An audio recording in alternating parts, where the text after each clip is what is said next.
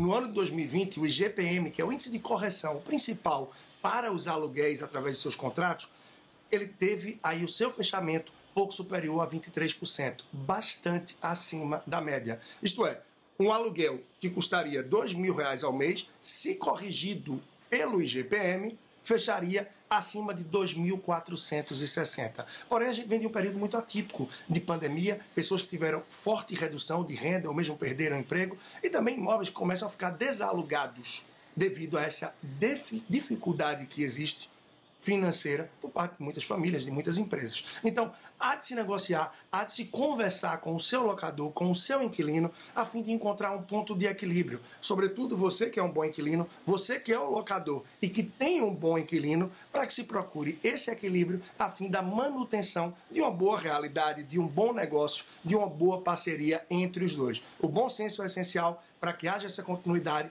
e que não precise uma mudança por parte do inquilino e nem também uma vacância, o imóvel livre por parte do proprietário.